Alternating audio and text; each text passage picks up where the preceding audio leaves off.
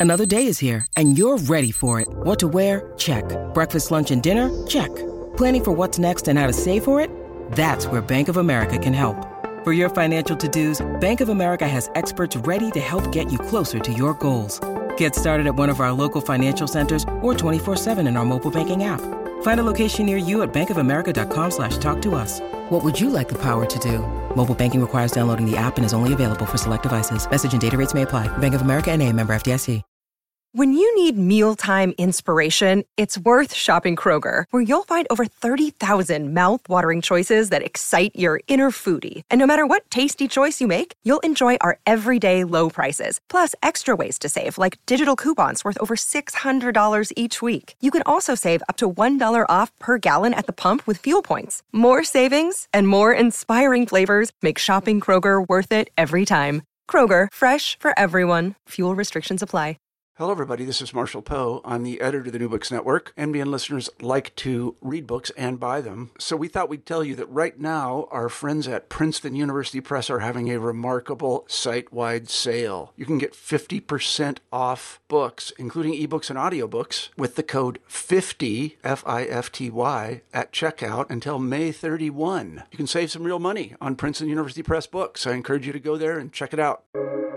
Welcome to the New Books Network. Hello, everybody, and welcome back to Scholarly Communication, the podcast about how knowledge gets known. I'm Avi Staiman, co host of the Scholarly Communication podcast. When I'm not podcasting, I dedicate my time to my lovely family, riding my bike out in the mountains, and running my company, Academic Language Experts. Academic Language Experts, or ALE for short, is an author services company dedicated to helping scholars elevate their manuscripts prior to publication as well as reviewing grant proposals to receive competitive research funding. Today, I'm delighted to be joined by Eric Schwartz, editorial director at Columbia University Press. Before taking over as editorial director at Columbia University Press, Eric was senior editor for sociology and cognitive science at Princeton University Press. During that time, he established a new list in cognitive science and revitalized the sociology list, turning it into the one of the top lists in the field. But more before moving to Princeton, he was psychology editor at Cambridge University Press, and he started his career at Springer as a manufacturing assistant and Oxford University Press as manufacturing controller. You'll have to explain to us what those mean, Eric. Um, he began uh, became production controller at Cambridge and moved into editorial department in, in 2006. Along the way, he somehow managed to finish his PhD in political science from the New School for Social Research. His BA in international relations is from the University of Delaware and Eric has been an active with the Association of American University Presses and is a past president of the Bookbinders Guild of New York. Eric, thank you very much for joining me today. It is lovely to have you on.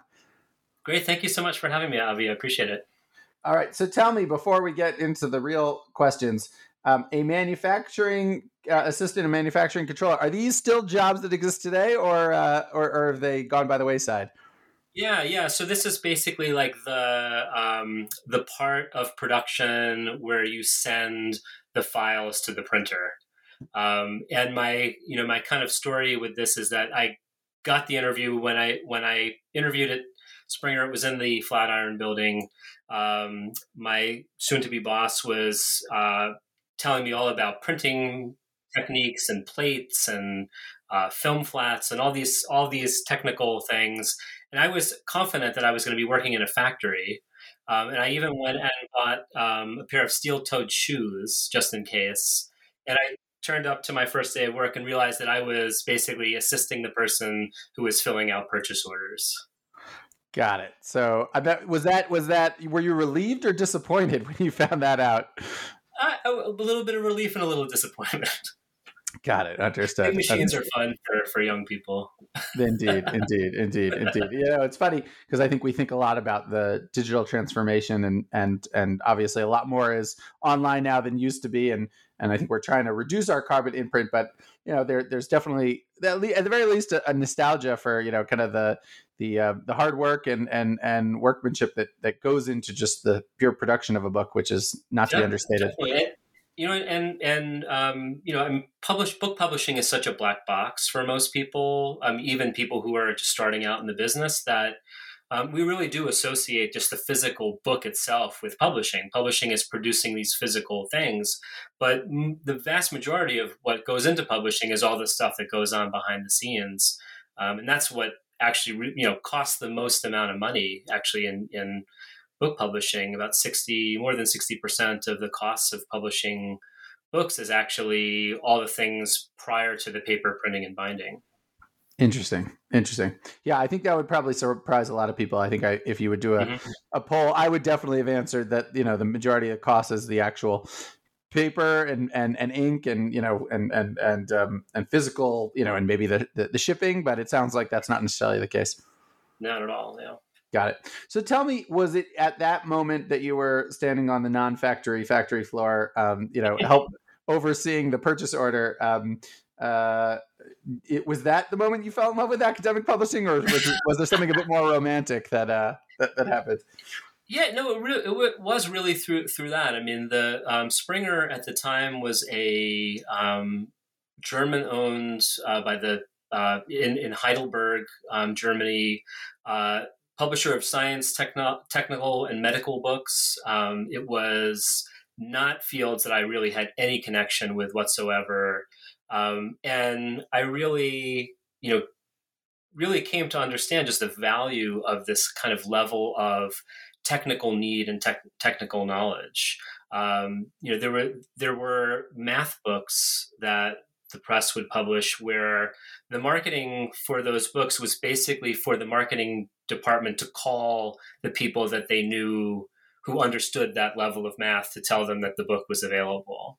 Um, so it was a really, really kind of specialized area. So I, I got excited by knowing that. And then, you know, are there kinds of works that I could get involved with that are maybe on a kind of less esoteric level and help to get work of scholarship that's within the academy out to a, a broader audience. And I think the kind of career path I've taken has in some ways, I um, you know, going from Springer to um, to Oxford to Cambridge, and going from production to the editorial department has kind of moved me, you know, closer and closer to the capacity to be able to do that.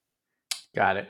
And and was the your you know what was that work or experience that you had in you know the STEM fields um, was that by choice or is that just kind of a first job and you you know you you would take what you can get? And I'm curious, looking back, you know, now that you have come kind of come full circle, um, probably to working more on you know on the humanities side. Do you think that gives you a, maybe a perspective that you wouldn't have otherwise?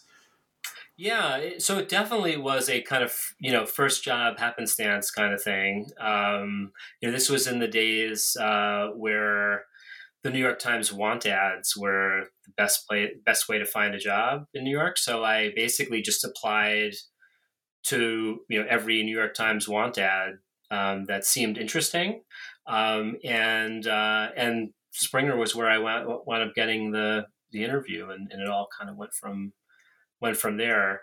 Um, I had a colleague who then moved from Springer to Oxford. Um, and once I made that jump to Oxford, it was it was kind of a movement more towards um, a diversity of humanities, social science, science, and reference work, and that gave me a much kind of bigger picture of what the kind of wider world of uh, academic publishing would be like. And it was at the time that time too that I started the degree program program at the New School, um, and it was just kind of an ideal way to do those two things kind of at the same at the same time. Oxford's offices um, are just up in the 30s. The new school is down 14th Street, and um, I could take classes right after work. Um, it was it was really kind of a great marriage. Nice. Yeah. So I'm going to fast forward um, and to your role now as editorial director at mm-hmm. at, Colum- at Columbia University Press. Um, and you know what may surprise us um, you know, those who aren't familiar with the inner workings of how academic publishing works, a kind of bat of maybe what hat or hats um, that you wear or things that you do that maybe people aren't necessarily familiar with that aren't in the field. Yeah, so I think that um, you know the, the editorial director is a unique position because you are effectively both an editor and a middle manager. Um, so uh, you need to be able to um, you know, perform all the functions of that an editor would, and manage your own list, curate your own list, edit manuscripts, um, go to conferences, do all the things that that we expect of, of editors. Um, I do sociology, and then I do um, uh, work on the Black Lives in the Diaspora program that we have, and then also what we call Columbiana. Um, so kind of um, internal kinds of projects. But then you're also, you know, have a team of editors who report to you. I spend every Wednesday morning meeting for a half hour with each of the editors on my on my team. Um, they each cover their own fields. Uh, we have a department meeting where we kind of are coming, you know, coming up essentially with, you know, what is our strategy? What are the different kinds of problems we're all co- collectively facing? But then you're also then part of the management team of the press. So um, most, you know, publishers have really three kind of core functional areas. Your editorial department which is responsible for getting books in to the press. Your pub, uh, your production department, which is responsible for getting manuscripts to a bound book phase, and then your marketing department, which is which is responsible for you know post production, getting the books out into the world and making sure that people are aware of them and, and can buy them. Um, and so you're also negotiating constantly as one of the key components of that triad um, to make sure that the press is is functioning well and and that you are placing your resources um, in in the best place possible for the the greater good of the of the publisher. So in short, very it sounds like some long work days. That's that's that's what I get from all this. Definitely, and the, the, hardest part, and we have a um, with AUP, we've kind of put together uh, editorial director, editorial in chief, um, uh, quarterly Zoom call. And the biggest, um, the, the, motivating factor for putting that call together was this idea that how do you balance those three things? Because I think you can very easily, you have a lot of freedom um, in, in publishing, and it is very easy for uh, an editorial director to kind of bury themselves in one of those three areas or neglect one of the three areas. And you really have to kind of find the balance. Yeah, that makes sense. And and what would you say makes you know um, if we're going to hone in for a minute on on Columbia and what makes you unique?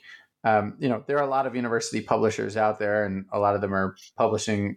You know, and, and, and there's obviously a division of different fields that each one takes up. There's also some overlap. What would you say are you know two or three things that kind of make Columbia unique, or or or might be a good venue for someone who might be listening? Yeah, so I mean, our, our kind of tagline is that um, you know we focus on work that's global, urban, and contemporary. Um, so I think that this is something that really is reflective of Columbia University. Um, you know, the first two words in our in our um, name are Columbia University, and and so you know we're ambassadors throughout the world for Columbia University. Um, people throughout the world have a sense of what Columbia means. It's a vibrant, uh, vibrant, um, diverse Ivy League school in the heart of New York City um, that's focused on um, you know solving all kinds of global problems. At, at, Columbia, we often refer to this as the fourth purpose um, of of the university. This is a kind of Lee Bollinger. Um, the outgoing president concept. And so we want to make sure that the books that we're doing are reflective of those interests and um, capabilities and capacities of the of the university. Got it. And and and tell us a little bit about also the evolution of the press. Like, you know, you don't need to go back to the, the, the very way beginnings, but at very at the very least, I understand that you you came in in 2014. Is that correct? Yeah, I came in in 2014. Um, it was when Jennifer Crewe had first um, started as the editorial director. So I uh, I, I replaced um, Jennifer in that role when she was elevated to director. Jennifer's been at the press for I think 37 years. Um, so real long tenure. Um, you know, for the bulk of the 20th century, um, the press's business was centered around its reference program um, particularly the Columbia Encyclopedia. The Columbia Encyclopedia was the kind of thing that you know you had a kid who graduated high school, you would give them as a gift a copy of the Columbia Encyclopedia, a single volume reference, um, the kind of thing that you would just always have on your shelf. Um, and you know, in the late '90s, um, you know, the internet, something called the internet, comes along, um, and all of a sudden the you know the those kinds of reference works um, become less and less necessary, and that aspect of the business just really collapsed. Um, and it was a struggle for the folks who were there um, at the press at the time to be able to kind of manage the rapidity with which that aspect of the business was was collapsing. Um, the press had a warehousing and distribution business, uh, warehousing and distribution business. There were so many aspects of the business that were basically um, held together by this reference program, and and once that funding source disappeared, um, it, it really was a struggle for everything else to to manage. So by the time I arrived, um, you know that whole footprint had basically been been removed. Um, the warehouse was closed. The um, the distribution business was really scaled back. Um, the university had um, the the the university had provided loans to the to the press to be able to kind of keep keep going. It was a real a real difficult time, um, and they had done a, a what they call a academic review committee review of the press to kind of determine um, you know what should it's basically like giving a blueprint to the new incoming director what to do. So in that sense for me i didn't have any of that past history and i think that that um, you know i think that was really traumatic for the people who were who were there at the time as it as it you can imagine. Um, and I was kind of then just a new person who was who was coming in, who then had this blueprint for what to what to do. Um, and part of that blueprint was written by the press director from where I was coming from at Princeton, and one of the one of my series editors at Princeton. So I had a real kind of good insight into what their kind of thinking was with regards to what you know university press quality um, is all about. Um, and it was really then, you know, I think this past eight and a half years has been incredibly exciting as we've been able to um, do a lot of self reflection, um, put institutions in place that can ensure that we're just functioning in a better kind of way, and then think think towards the future. Got it. Got it. Yeah, that's really it's it's um you know I think we we we sort of I, I would have assumed that you know, it's kind of like, well, you're and it attached to the university, so you know, it it, it sort of um, you know is is is tax funded or you know it's kind of like mm. can can run on its own but it it it, it really humanizes it when you talk about the actual challenges and struggle and i imagine that you know was probably very difficult years that had to be um, worked through so to build build up almost sounds like almost from scratch is is quite admirable in that sense yeah, there's there are several university presses that are independent 501c um, kind of tech des- designation. Um, most university presses are units of the of units of the university. Um, in the case of University of Chicago Press, they're actually a department um, of the university. And during this past, um, you know, this this time was we made the transition from being an independent 501c to actually then becoming a formal unit of the university that reports to the provost's office. Um, and that's provided us with a lot of security in terms of just, I mean, it's better for the staff.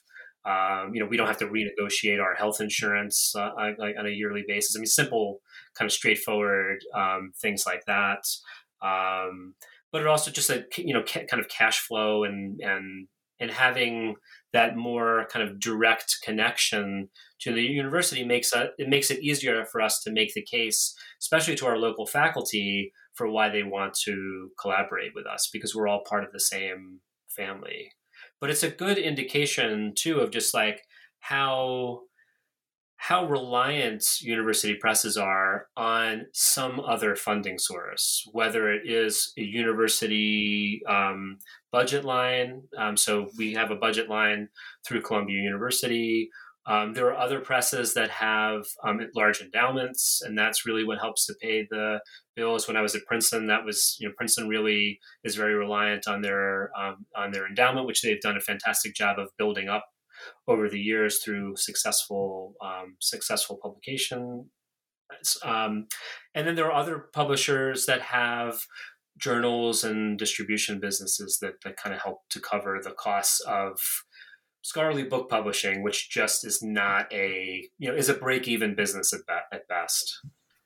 So maybe you can talk to that a little bit. Um, what is it about the books that makes it, you know, whatever you want to call it? I don't know if it's a loss leader. That's maybe too businessy of a term, but you know, um, obviously, I think we can all agree on, on, the importance of the books, but they don't seem to be able to. There, there doesn't seem to be a model in place um, as of yet to be able to really um, you know make it a profitable business what is it about books that makes them different than journals in that context is there just less interest less libraries are buying them less individuals what's the what's the issue there that that lies at the heart of this? Yeah so i mean you know every book is is in in, in essence some way a reinvention of you know the thing itself. So um, you know when you have a journal you have um, institutions that will make commitments on a yearly basis to pay for the those journals um, and then you you know you have you're, then you're trying to grow more and more subscribers um, and you can raise that subscription price per year we have a relatively capped sense. I mean, there's a relative sense of what one would be willing to pay for a book.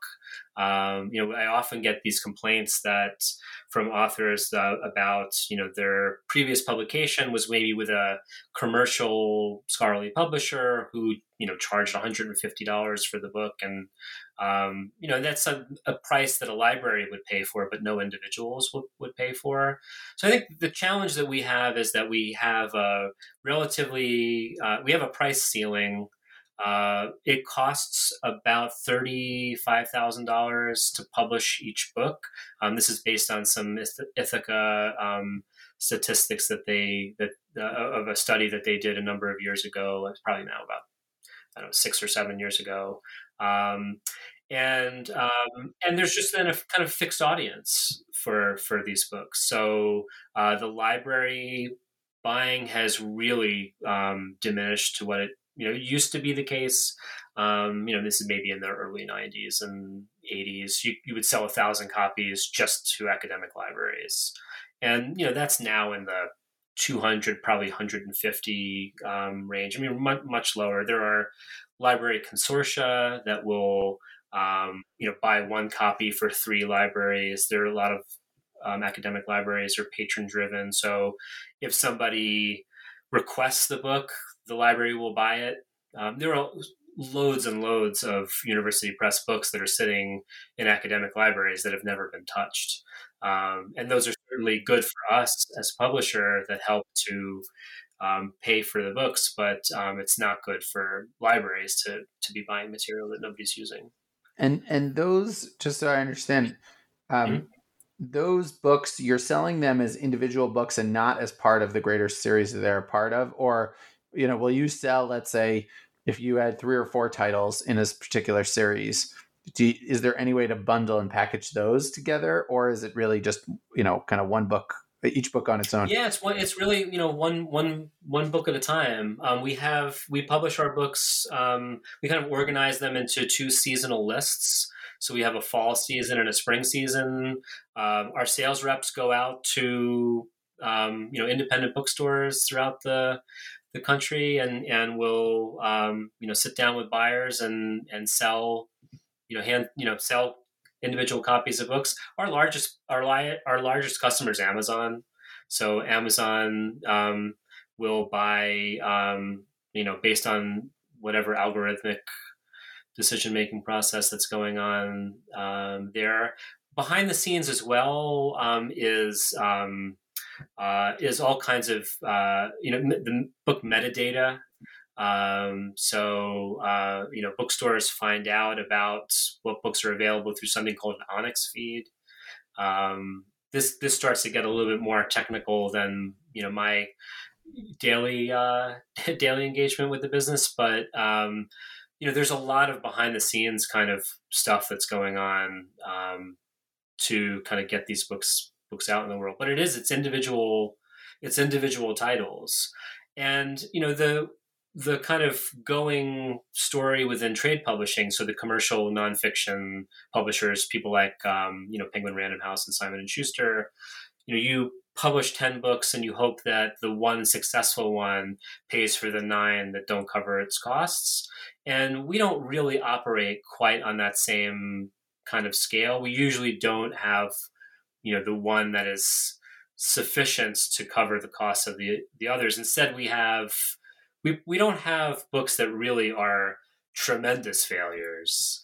Um, but we ch- we tend there tends to be kind of a ceiling in what you can expect for um, books to sell to really kind of help to cover cover those costs. Books like On Bullshit or um, you know books like uh, you know Piketty's Capitalism in the 21st Century. Um, you know those are real kind of outliers in terms of books that just sell numbers that are just hard to quite understand um, that really will kind of make a press's year, if not multiple years in sales. Got it. And so I want to circle back around to the the question of the university and you know relationship with the press. Um, and I'm kind of curious, um, you know, that uh, what is the connection between um, you know the, the the staff and the faculty um, and the press itself meaning is there do they have uh, you know priority when it comes to publishing with the press or is there any special track for them or do they really kind of are they reviewed in exactly the same way as mm-hmm. you know a scholar from a, another university may be uh, reviewed that's a great question yeah so the the one formal um, kind of opportunity that press uh, that that university faculty have um, that faculty elsewhere don't have is to serve as a member of our publications committee. So we have a publications committee that's about 10 faculty members, each representing one of the roughly one of the areas that we publish in. Um, and they serve for th- uh, three years, and that could be renewable for another three years. And they help us. They they their role is to approve any project that we want to publish. So anytime we we want to publish a book, we have to get it peer reviewed. We send proposal manuscript out for two reviews. We get an author response. It goes to the faculty board for their approval at the uh, the final Thursday of every month.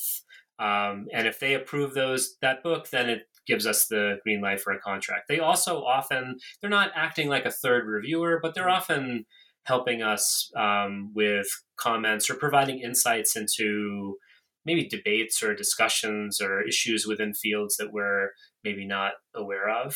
So that's a formal way and a formal opportunity that university faculty have. Otherwise, I think it's really important that just each of the editors is in constant conversation with the faculty in the departments uh, where we uh, that, that we cover.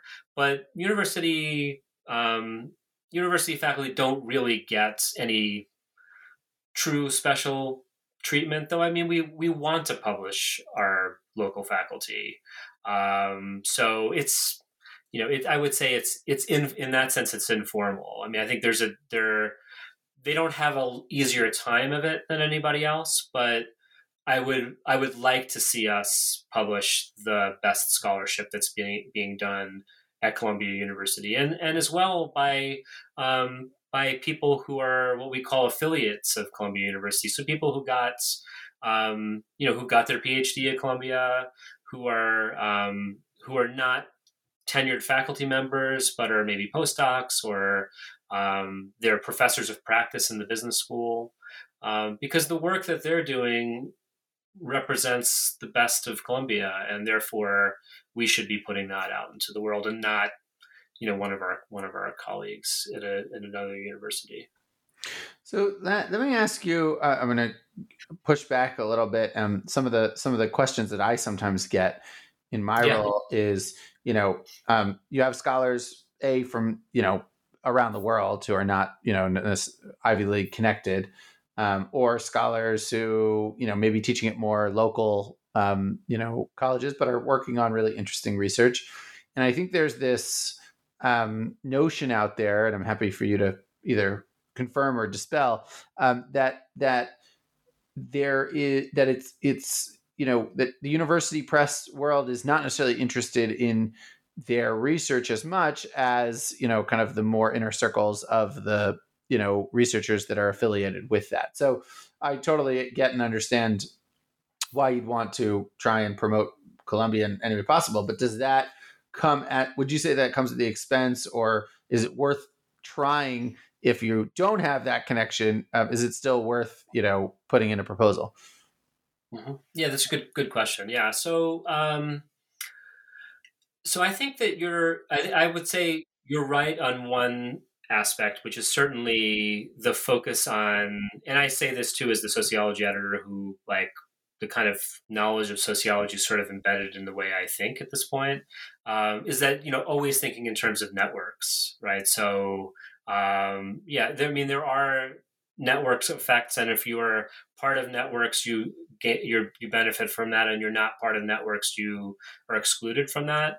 Um, it's important, I think, for us as editors to be thinking against those tendencies and looking to constantly expand our networks beyond um, our immediate our immediate circles.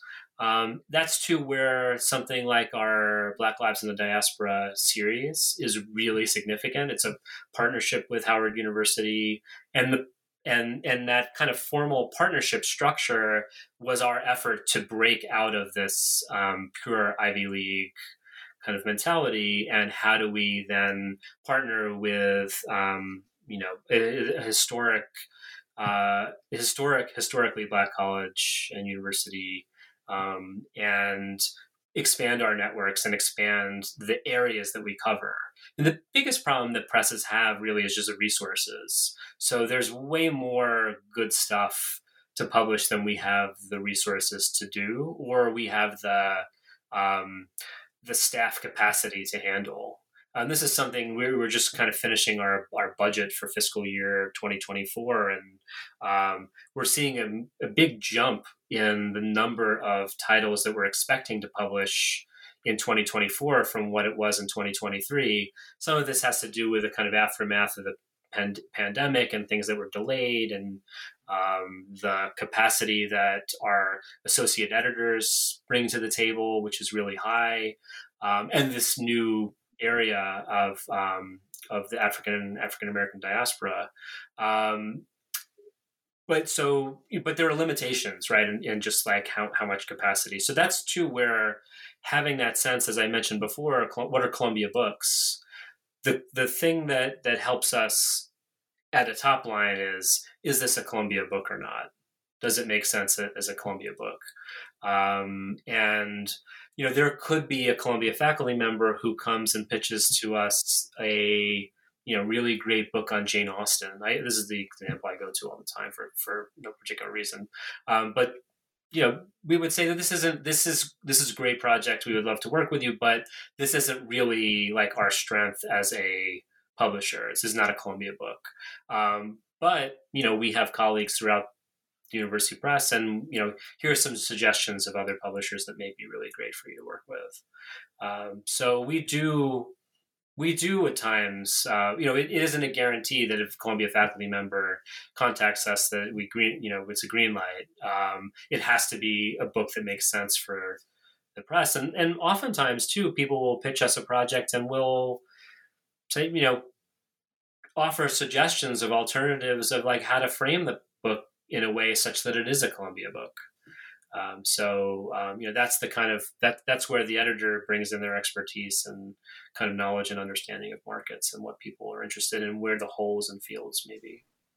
So I I'm really kind of you piqued my curiosity about the Howard um, uh, partnership, and I was hoping that you could take us a little bit more into the weeds about kind of how that works, the mechanics of it, and and are there books that are already out, or are there things that we'll be seeing in the next couple of years that that will be the fruits of that that labor? Um, anything you could share about that would be great. Yeah, absolutely. Yeah, so we we actually just launched the series on Thursday last week.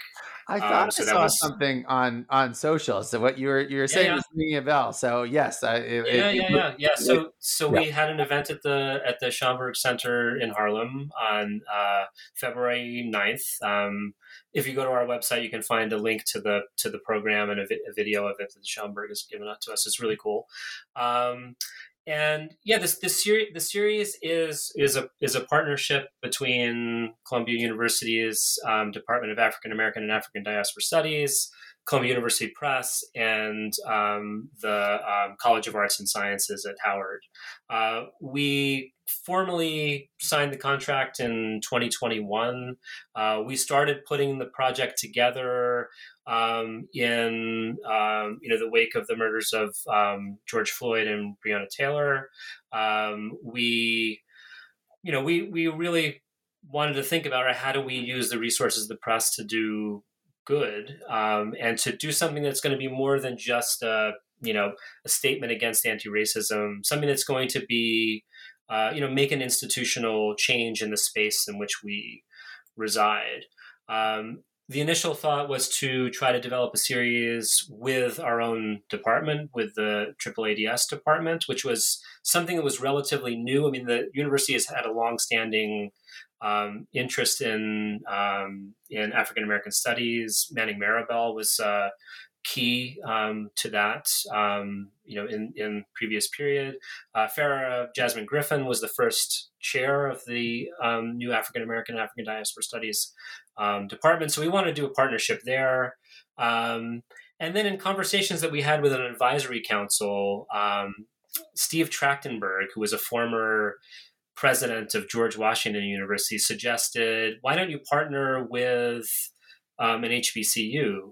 Um, and you can uh, you should contact uh, Wayne Frederick, who is the president of Howard. He's somebody who I know through um, you know mutually overlapping circles. We Jennifer Crewe, our press director, wrote to Wayne Frederick, uh, and then within you know I think within like 24 hours we were in conversation with Rubin Patterson about putting a team together on the on the Howard side, and did the same with Farah on the Columbia the Columbia side. Um, put together a meeting with the two with the two groups to talk about right. You know, let's let's think about what we would if we wanted to do a series, what would this what would this series look like? Um, and in that conversation came up we came up with this idea of the Black Lives in the Diaspora with a real underline of that diasporic component. I think that that's really what makes this particular series from a content standpoint really unique. Um, that um, you know studying Black life and culture is not just um, studying racism or studying the experience of uh, Black Americans, but that it's really a global. Um, and what's interesting, uh, you know, the global subjects, um, it's a kind of global field and and methodology.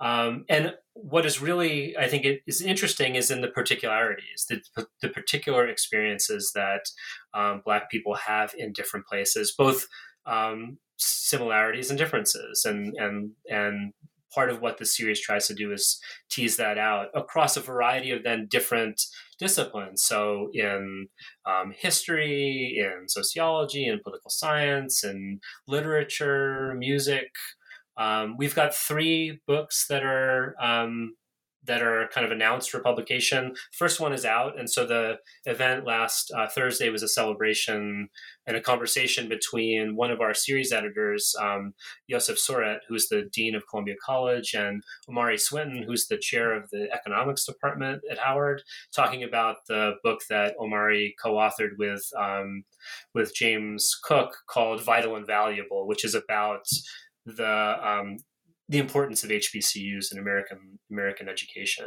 and the value that they bring to Black populations in particular. Got it.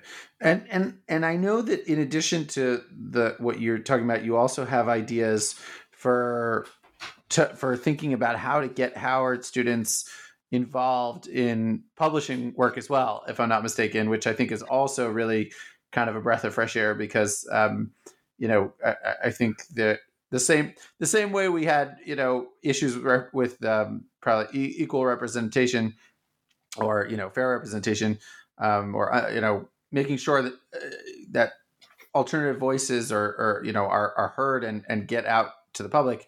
Um, I think we suffer from the same ills in the in the publishing industry um, as well. Um, in terms of kind of who's involved and what the kind of uh, you know what, what, what most of us um, what most of our backgrounds are. So maybe you can tell me a little bit more about this fellowship idea, concept, where it's at now, and what what your plans for are for it. Yeah, yeah definitely. So the the um, kind of larger um, project. So the series is basically one of three pieces of this larger project. So the second project is to is to actually hire an editor who will be our um, Black Studies editor plus one other kind of area. Um, the ideal candidate for that job would be somebody who comes either, um, you know, with a with a PhD from Howard, uh, PhD from Columbia, PhD from you know another HBCU, but in African in African American studies um, or African um, diaspora studies that really kind of brings the the knowledge base and the disciplinary knowledge base to the curation of the list and the interaction and conversation with the uh, with the series editors. I mean, I'm I'm a fine person in the initial stage, but I am not the end goal um, here. Um, and so that's one kind of component of in, in that kind of hiring. Um, so to get you know get somebody who is a um, a not you know a, a alternative career path um, academic into an editorial role. Um, and that person would need an assistant, and that assistant can come from a similar kind of background. Then the third component is that is a, is to develop a fellowship program, and the fellowship program would um, hire um, students from um, Howard, students from Columbia, and teach them publishing. Um, and in the ideal scenario, this would then kind of lead into a partnership with the commercial trade publishing publishers. So um, you know, something I would like to do in the future is talk to the HR department at Simon and Schuster, or somebody in the HR department at Penguin Random House. University Press Publishing is a very small piece of the pub- the wider publishing landscape, and most books are published by the Big Five, and the Big Five are all in walking distance from Columbia's offices in Lincoln Center. Um, so can we work with those folks such that we train we do the training and those trainees have a job waiting for them um, at one of the larger commercial publishers, such that we then you know develop this pipeline of uh, of of black candidates in publishing into the um, you know in, into the the, the uh, commercial publishing space. Got it. Got it. Um, Eric, I've got a lot more um, uh, to pick your brain about and to think about, but I, I'm conscious of time and I appreciate the time you've given us um, so far it's been really really enlightening and, and i've learned a lot in the 40 minutes we've had together. Um, is um, what if if an author well let's do one thing at a time. Um, if an author is curious to learn more about you know publishing with columbia maybe check out some of the books or consider authoring themselves what's the best way to for them to go about that? Yeah sure. So i mean the easiest thing go to our website which is cup.columbia.edu. Um, and there's a contact um, pull down menu. There's, um, and then there's a little tab for editors.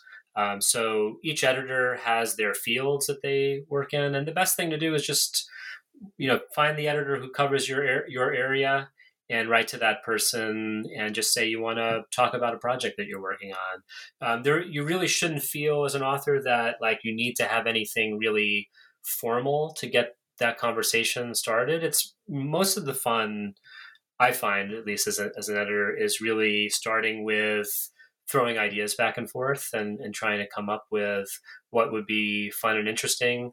Um, before you, you, before we got started, I was mentioning something about this kind of three book um, rule that I have for when I go to um, to uh, campus visits, and oftentimes it's the third project that that is really the one that the most that you know that the, that the one has the most potential because somebody is usually working on something there's there's something that their colleagues think that they should be working on and the thing that they really want to be working on is the third one so uh, you know let's just get cut to the chase and get to the third thing.